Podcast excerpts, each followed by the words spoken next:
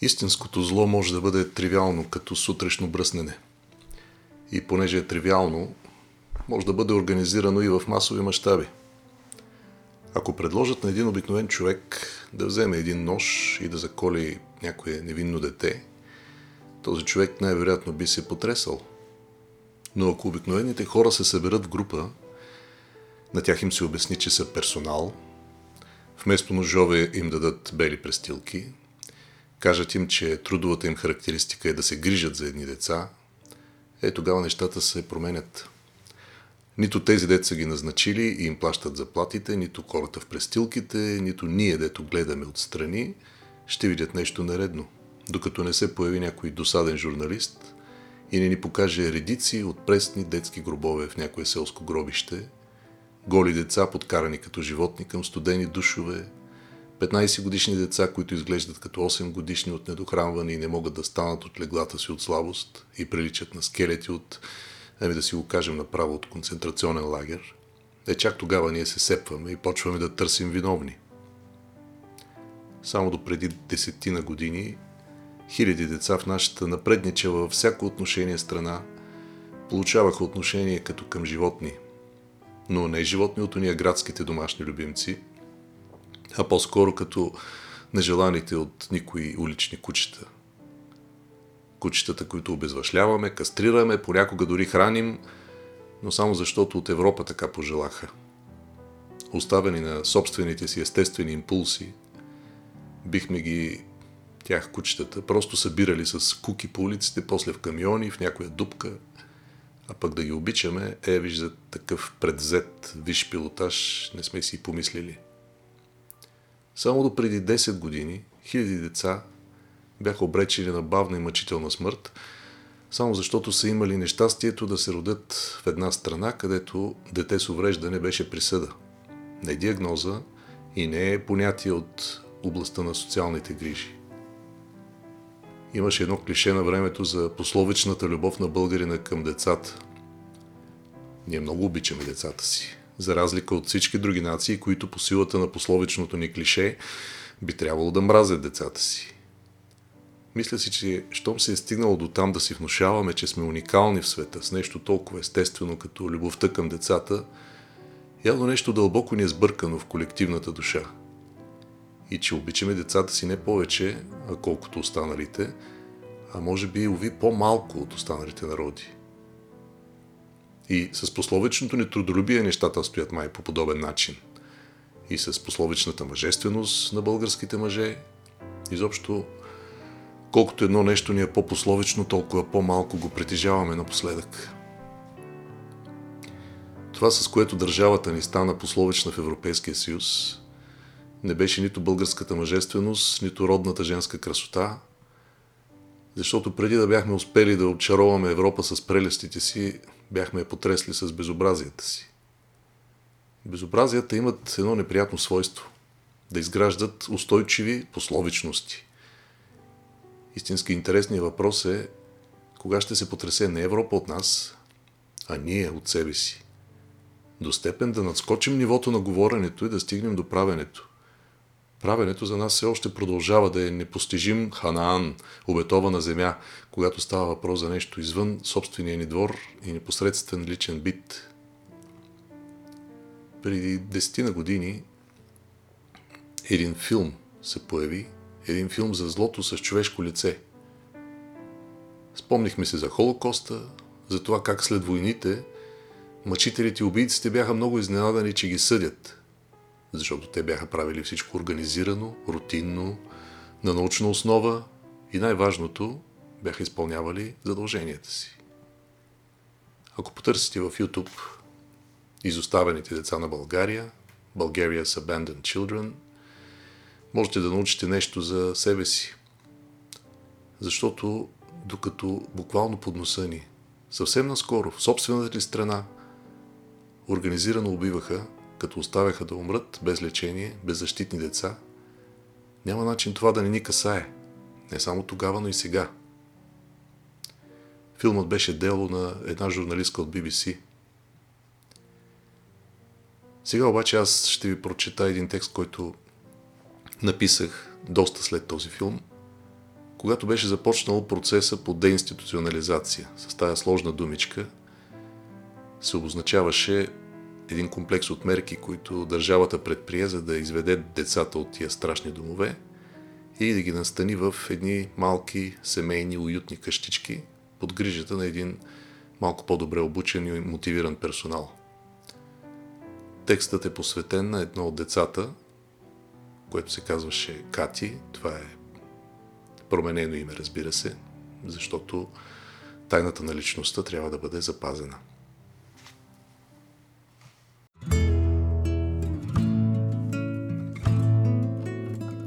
Не свъртък. С мен Пламен Сивов. И така. Направо от шумния Софийски булевард влизам при тебе – с надеждата да разбера нещо повече за твоя живот, за да се опитам да разкажа и на другите. Знам, че няма да прочетеш това. Ти нямаш нужда от тези думи, но аз имам нужда да ги напиша. Вярвам, че някой ще има нужда и да ги прочете. Обратното би било страшно, Кати. Исках да разбера нещо повече. Мислех, че все нещичко знам за теб, за другите като теб. Нищо повече не разбрах. Въпросите само се нароиха, пуснаха филищчета и шипове пуснаха също така. Името ти е променено, снимки не мога да правя, забранено е. Тоест не, че съвсем е забранено, но трябва съответно разрешение от община, от някаква държавна агенция, обърках се вече, но нали се сещаш? Разрешение, документ с изходящ номер на бланка, подписан, подпечатан, предаден, изгубен, намерен и т.н. нататък. Нямам такъв документ, затова ще я карам на впечатление. Жалко за снимките, между другото. Личицето ти е мило, очите ти са красиви, усмихваш се на непознатите. Що лайкове би събрала във Фейсбук, ако имах онова разрешение за снимане? Стига само да не те снимам в цял ръст. В цял ръст снимката ти би попаднала в онази не много благодарна от към лайкове категория. Еди кой си се нуждае от помощ, изпратете дарителски СМС, дайте да дадем... Какво мога да ти дам, Кати, какъв СМС да изпратя? Тълцето ти е стегнато в някакъв страховит екзоскелет, подобен на тия от бойците от новите тинейджърски фантастични филми. Главичката ти клима на една страна, ръцете ти имаш пръсти на пианист, между другото. Ръцете ти тромаво редят някакви купчета с нарисувани мечета и зайчета. Директорката на дома обяснява нещо за болестта ти, сочи ти като някакъв експонат. Уж е застанала до тебе, но всъщност е далеч. Понеже ме гледаш очаквателно, докосвам те по главата и ти цялата се променяш, притискаш се до мен, искаш да те милват, смееш се с глас в някаква странна гърлена тоналност, но личицето ти грее като от снимка над камина.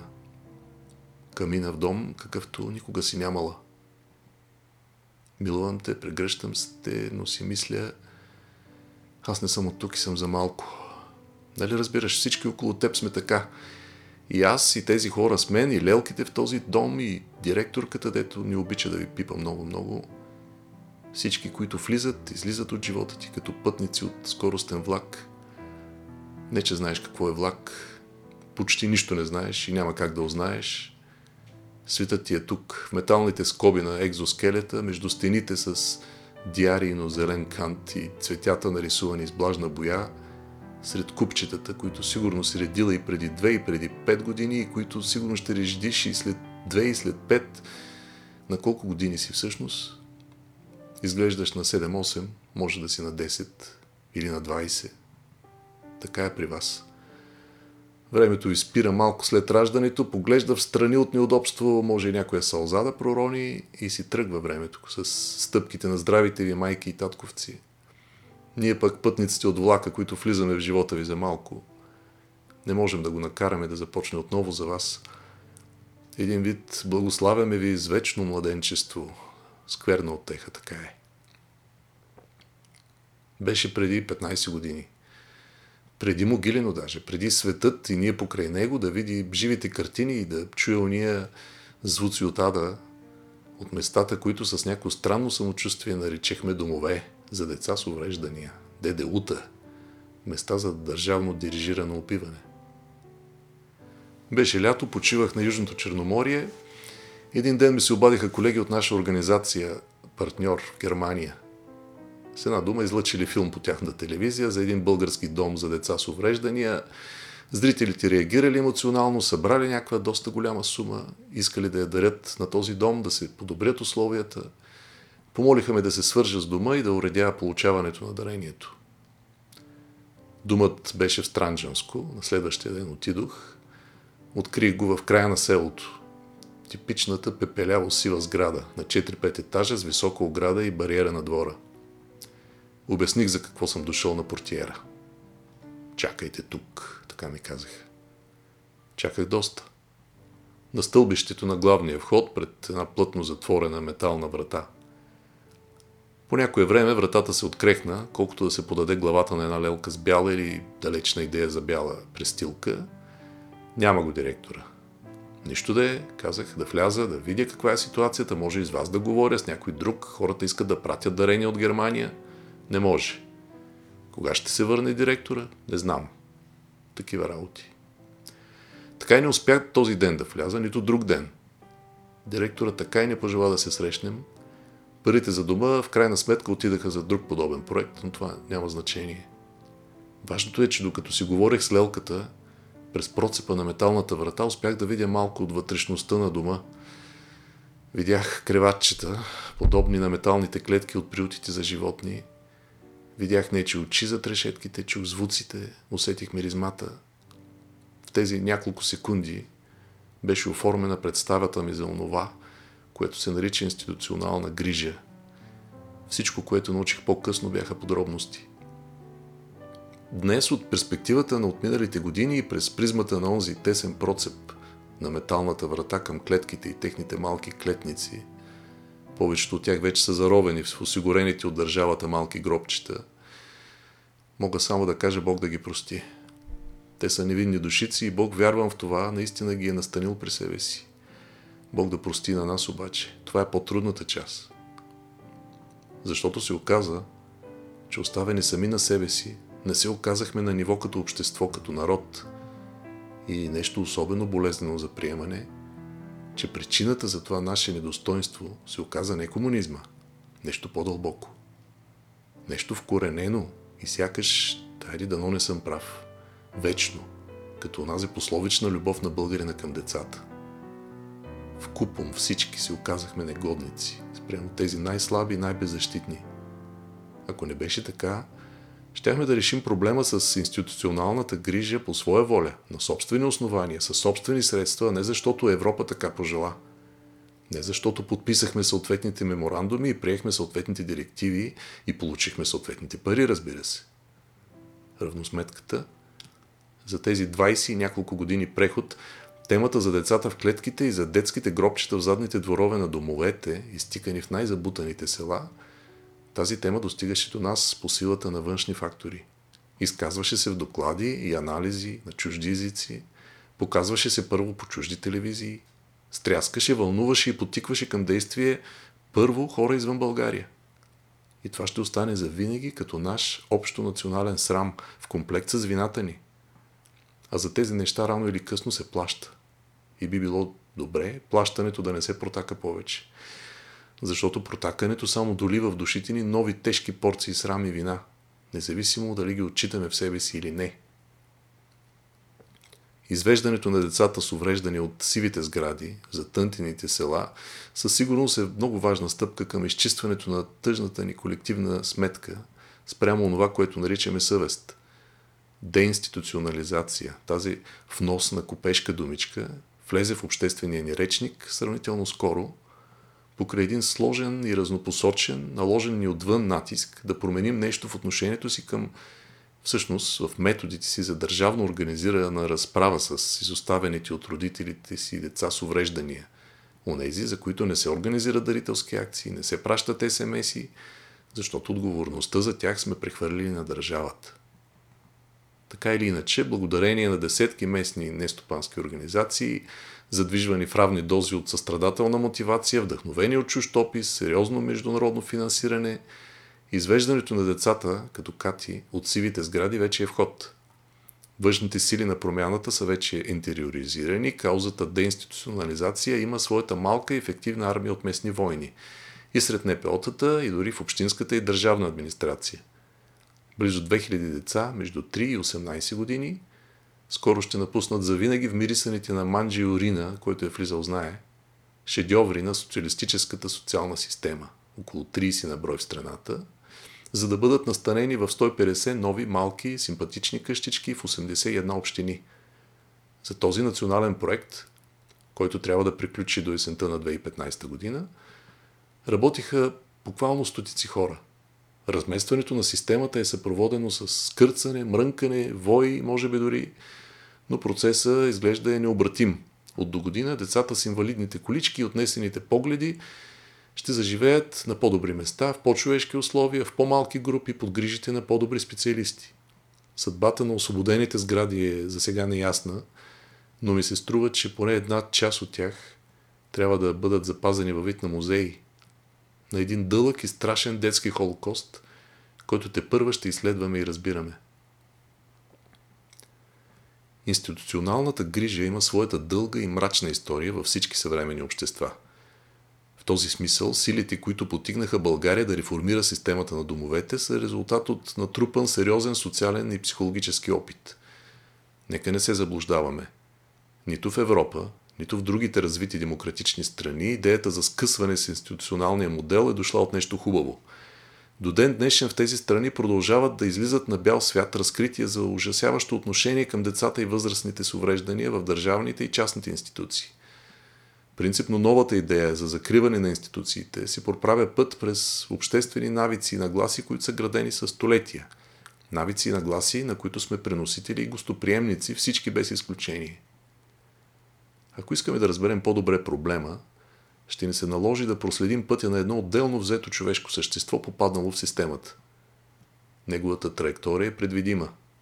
Като падаш към земята предмет, в етапите на тази траектория участват родители, лекари, социални работници, близки роднини, институции, медии и много от тези участници са чудесни и добронамерени хора.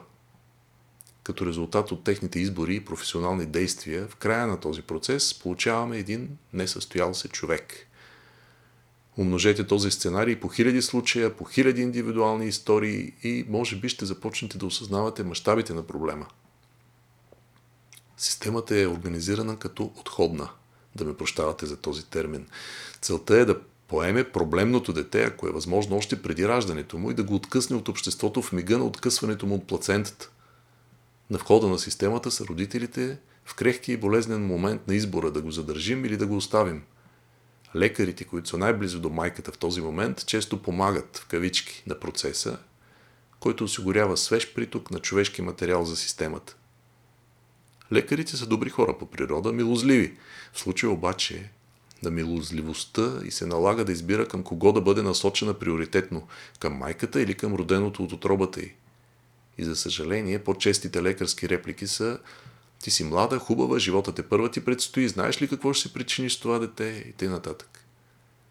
Без ефективна альтернативна консултация, без превенция, без емоционална подкрепа, без някой, който да застане до нея в този труден момент – БГ мамата в потискащо висок процент от случаите избира да остави детето си на грижите на държавата.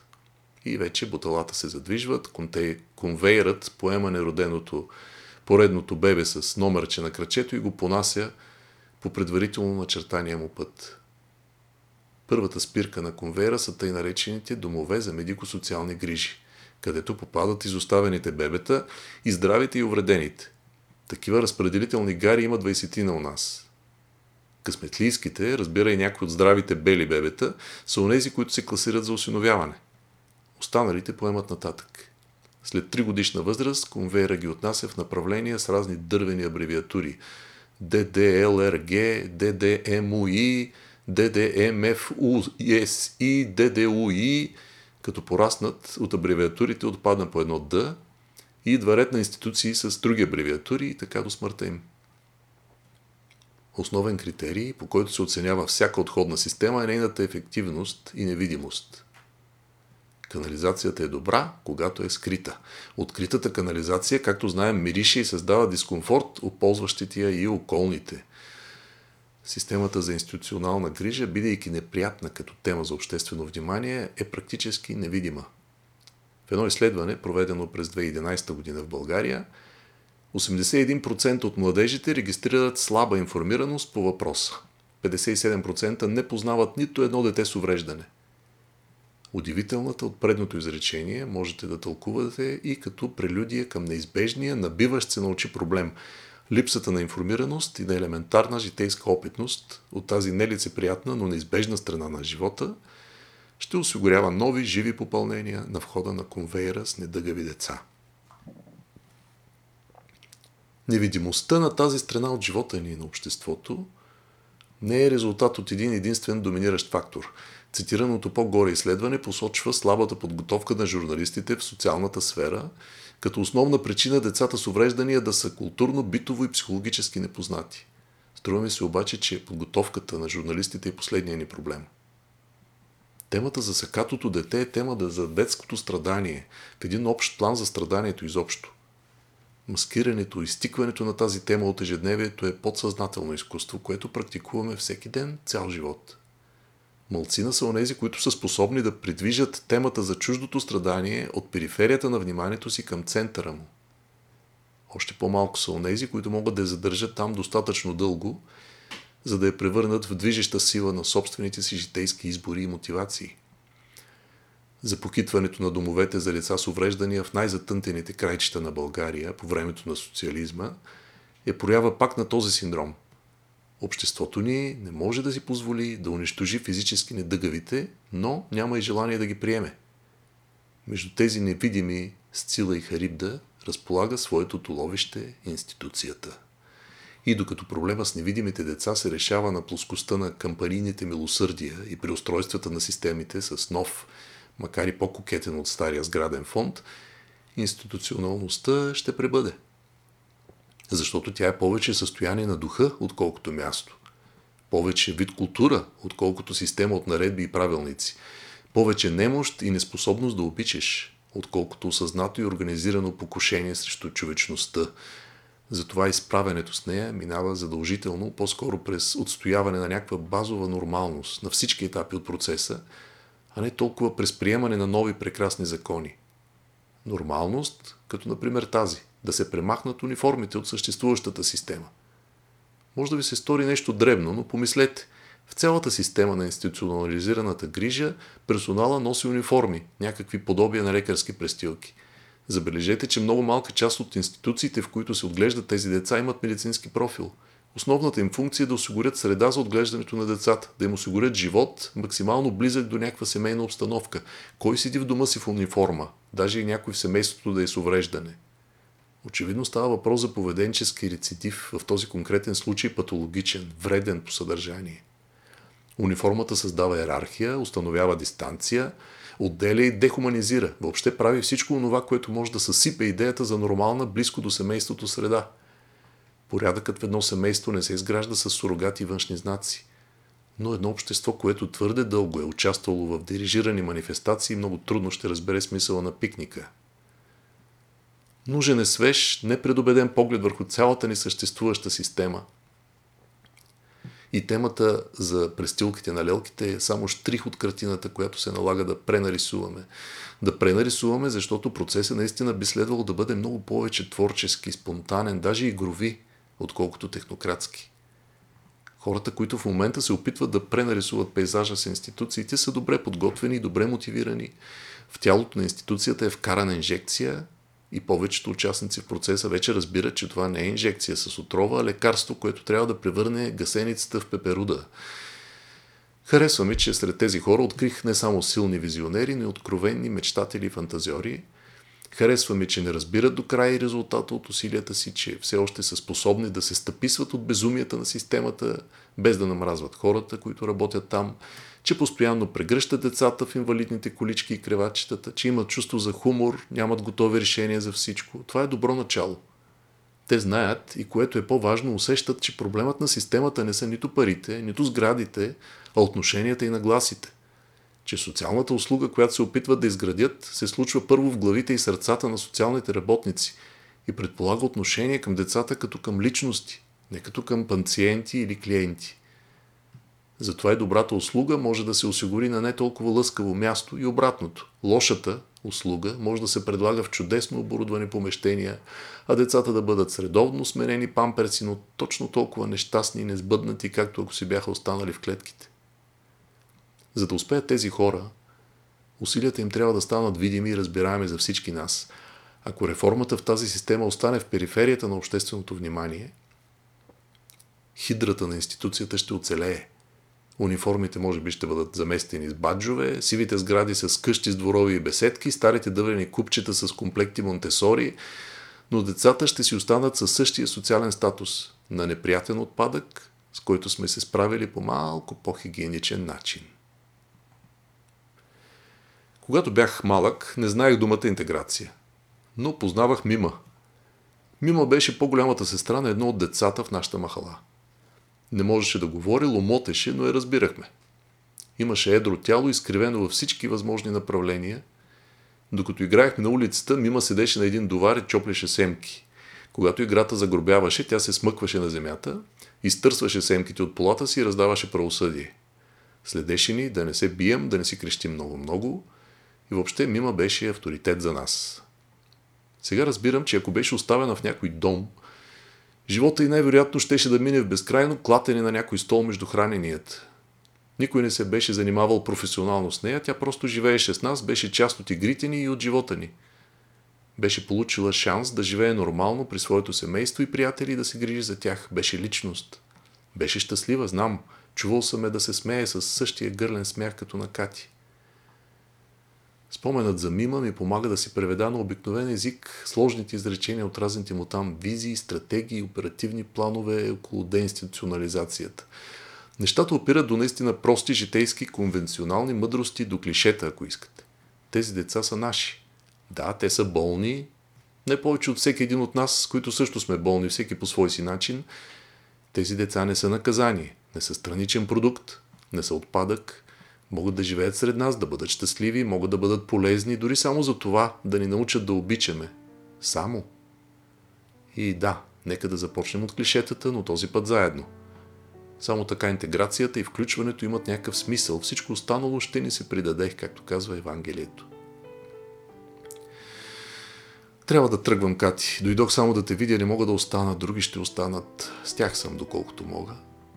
На тръгване още една история – не за теб ще разкажа, а за възрастните в стаята, за лелките с престилките, за жената от Общинската служба, за хората от организацията, която ме доведе тук. Историята е написана от Урсула Легуин. Разказът се казва Онези, които напускат Омелас. Писателката е взела една притча от роман на Достоевски и е преразказала така, че да те стисне още по-силно за гърлото. Омелас е приказен град, в който всички жители са щастливи. Щастието му обаче зависи по някакъв неведом начин от страданието на едно сакато слабоумно дете, заключено само в подземието на най-красивата сграда в града. Всички знаят, че той е там, всички жители на Омелас, пише Легуин. Някои са идвали да го видят, други се задоволяват само с това, че знаят за него. Всички знаят, че то трябва да стои там – някои разбират защо, други не разбират, но за всички е ясно, че щастието им, здравето на децата им, мъдростта на учените им, уменията на занаечиите, дори изобилието на реколтата и хубавото време през всички сезони изцяло зависят от ужасяващото страдание на това дете. И тук идва най-интересното. От време на време, някоя девойка или младеж, които са ходили да видят детето, не се прибират къщи, за да плачат или изразят негодованието си. Те въобще не се прибират. Понякога и някой много по-възрастен мъж или жена ще помълчи ден-два и ще напусне дома си. Тези хора излизат на улицата и направо напускат Омелас през красивите порти на града, вървят през земите на Омелас. Всеки тръгва сам, младеж или девойка, мъж или жена. Настъпва нощ, Пътника минава през селски улици, между къщи с осветени в жълто прозорци и продължава в тъмата на откритото поле. Всеки сам. Вървят на запад или на север към планините и не спират. Напускат умелас, вървят напред в мрака и не се завръщат. Мястото, за което са тръгнали, е още по-необяснимо за нас от града на щастието. Него съвсем не мога да го опиша. Възможно е да не съществува – Но изглежда онези, които напускат Омелас, знаят къде отиват. Там, където искаме да отидем, Кати, няма да има подземия за такива като тебе. Откопчвам дългопръстата ти ръчичка от своята, махам ти за довиждане, излизам от стаята, вървя по коридора и болезнено ме доконва викът ти. А, а, Сигурно така викаш, като ти бият инжекциите в изранените от металните шини криви крачета. Прости ми. Утре една линейка ще те, заведе, ще те заведе в новия ти дом. В една от уния хубави къщички с цветните градинки. Дано ти е по-добре там. И дано не пищиш, когато разбереш, че отиваш на ново място. Разбрах, че много деца са пищели.